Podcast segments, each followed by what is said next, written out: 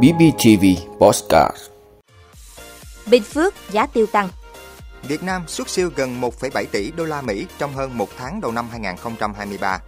Bán hàng online lo nộp thuế, có người bị truy thu hàng chục triệu đồng. Khởi tố bắt tạm giam nữ nhà báo Hàng Ni. Thổ Nhĩ Kỳ ban hành quy định về tái thiết sau động đất. Đó là những thông tin sẽ có trong 5 phút trưa nay, ngày 25 tháng 2 của BBTV. Mời quý vị cùng theo dõi. Thưa quý vị, Bình Phước có khoảng 15.000 hecta tiêu. Sau vài vụ tiêu gần đây, giá tiêu liên tục sụt giảm, có lúc dưới 40.000 đồng 1 kg. Thì vụ tiêu năm nay, người trồng tiêu ở Bình Phước cảm thấy vui hơn khi giá loại nông sản này đang trên đà tăng trở lại. Hiện giá hạt tiêu đen loại 5 gem ở các huyện trong tỉnh có mức 68.000 đồng đến 72.000 đồng 1 kg. Mức giá này tăng khoảng 20% so với trước Tết Nguyên đán và tăng khoảng 20.000 đồng so với vụ tiêu năm 2022. Mặc dù giá tiêu tăng cao, nhưng hiện nay người trồng tiêu ở các vùng trọng điểm như Lộc Ninh và Bù Đốp đang đối diện với khó khăn là việc thuê nhân công để thu hoạch. Với giá nhân công đã được đẩy lên 250.000 đồng đến 300.000 đồng một ngày, làm 7 tiếng. Thế nhưng nhiều nhà vườn vẫn không tìm được người, cho dù tiêu đang chín rộ. Để hạn chế chi phí thuê nhân công, hiện các nhà vườn trồng tiêu ở Bình Phước đang chấp nhận chỉ hái tiêu một lần cho cả vụ, tức là hái xả cả vườn. Việc hái tiêu một lần tuy tiết kiệm nhân công, nhưng ngược lại, chất lượng hạt tiêu sẽ thấp và khó phân loại, bởi phải hái cả tiêu chín và tiêu non cùng lúc. Thưa quý vị, theo Tổng cục Hải quan nửa đầu tháng 2 năm 2023, cán cân thương mại hàng hóa của Việt Nam thặng dư gần 1,1 tỷ đô la Mỹ. Lũy kế từ đầu năm đến hết ngày 15 tháng 2, cán cân thương mại hàng hóa thẳng dư 1,68 tỷ đô la Mỹ. Trong đó tổng trị giá hàng hóa xuất khẩu trong nửa đầu tháng 2 đạt 13,4 tỷ đô la Mỹ, tăng 49% so với nửa cuối tháng 1 năm 2023. Chủ yếu là một số nhóm hàng tăng như máy vi tính, sản phẩm điện tử và linh kiện tăng gần 54%, máy móc, thiết bị, dụng cụ và phụ tùng khác tăng 47,7%, dệt may tăng gần 78%. Tính đến giữa tháng 2, tổng trị giá xuất khẩu của Việt Nam đạt 37 tỷ đô la Mỹ, giảm 9,2% so với cùng kỳ. Tổng trị giá nhập khẩu đạt 35,3 tỷ đô la Mỹ, giảm gần 18% so với cùng kỳ năm 2022.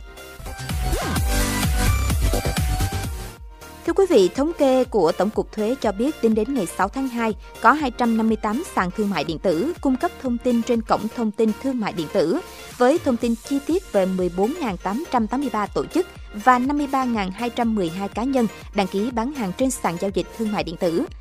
Tổng cục Thuế cũng đã nắm thông tin của hơn 53.000 cá nhân và 14.800 tổ chức bán hàng online trên Shopee, Lazada, Sen đỏ và sẽ rà soát đưa vào diện quản lý hoặc truy thu thuế.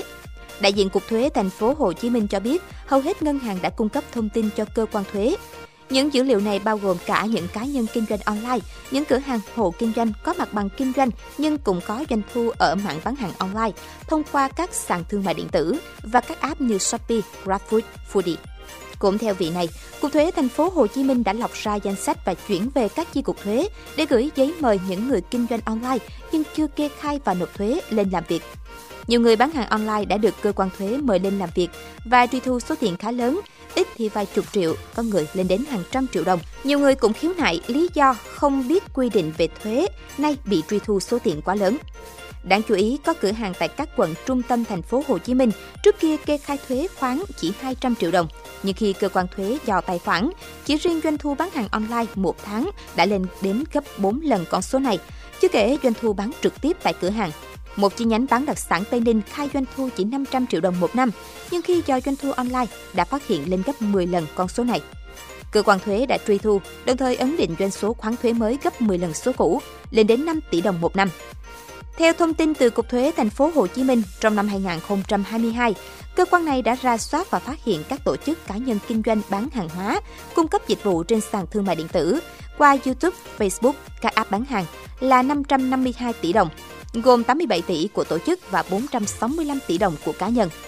Với các tổ chức cá nhân kinh doanh cung cấp dịch vụ xuyên biên giới có phát sinh thu từ nước ngoài, Google, Apple, cơ quan thuế đã phát hiện thu nhập đến 944 tỷ đồng, trong đó tổ chức là 16,8 tỷ và cá nhân là 928 tỷ đồng.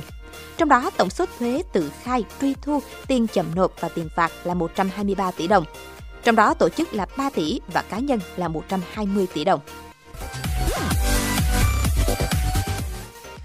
Thưa quý vị, cơ quan cảnh sát điều tra công an thành phố Hồ Chí Minh đã tống đạt các quyết định khởi tố vụ án khởi tố bị can và thi hành lệnh bắt bị can để tạm giam đối với bà Đặng Thị Hàn Ni, 46 tuổi, nhà báo để điều tra về tội lợi dụng các quyền tự do dân chủ xâm phạm lợi ích của nhà nước, quyền và lợi ích hợp pháp của tổ chức cá nhân theo điều 331 Bộ luật hình sự. Các quyết định, lệnh trên được Viện Kiểm sát nhân dân thành phố Hồ Chí Minh phê chuẩn. Tối ngày 24 tháng 2 có rất nhiều công an có mặt trước nhà của bà Hàn Ni tại phường Tân Thuận Đông, quận 7. Bà Đặng Thị Hàn Ni là phóng viên của một tờ báo lớn tại thành phố Hồ Chí Minh, đồng thời là một luật sư thuộc đoàn luật sư thành phố Hồ Chí Minh. Thời gian qua, bà Hàn Ni vướng nhiều lùm xùm liên quan đến bà Nguyễn Phương Hằng, tổng giám đốc công ty cổ phần Đại Nam và bị bà Hằng tố giác. Cụ thể, bà Hằng từng có đơn đề nghị làm rõ hành vi vi phạm pháp luật của bà Đặng Thị Hàn Ni liên quan đến hoạt động của quỹ Hằng Hữu.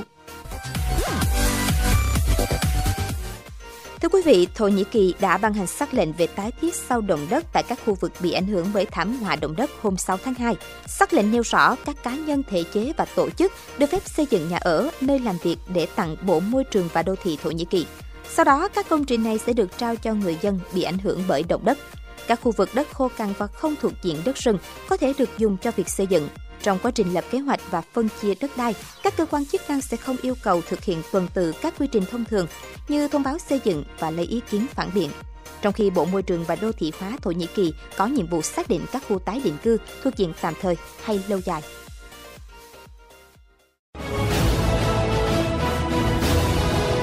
Vị đã luôn ủng hộ các chương trình của Đài Phát thanh truyền hình và báo Bình Phước. Nếu có nhu cầu đăng thông tin quảng cáo ra vặt, quý khách hàng vui lòng liên hệ phòng dịch vụ quảng cáo phát hành số điện thoại 02713 887065.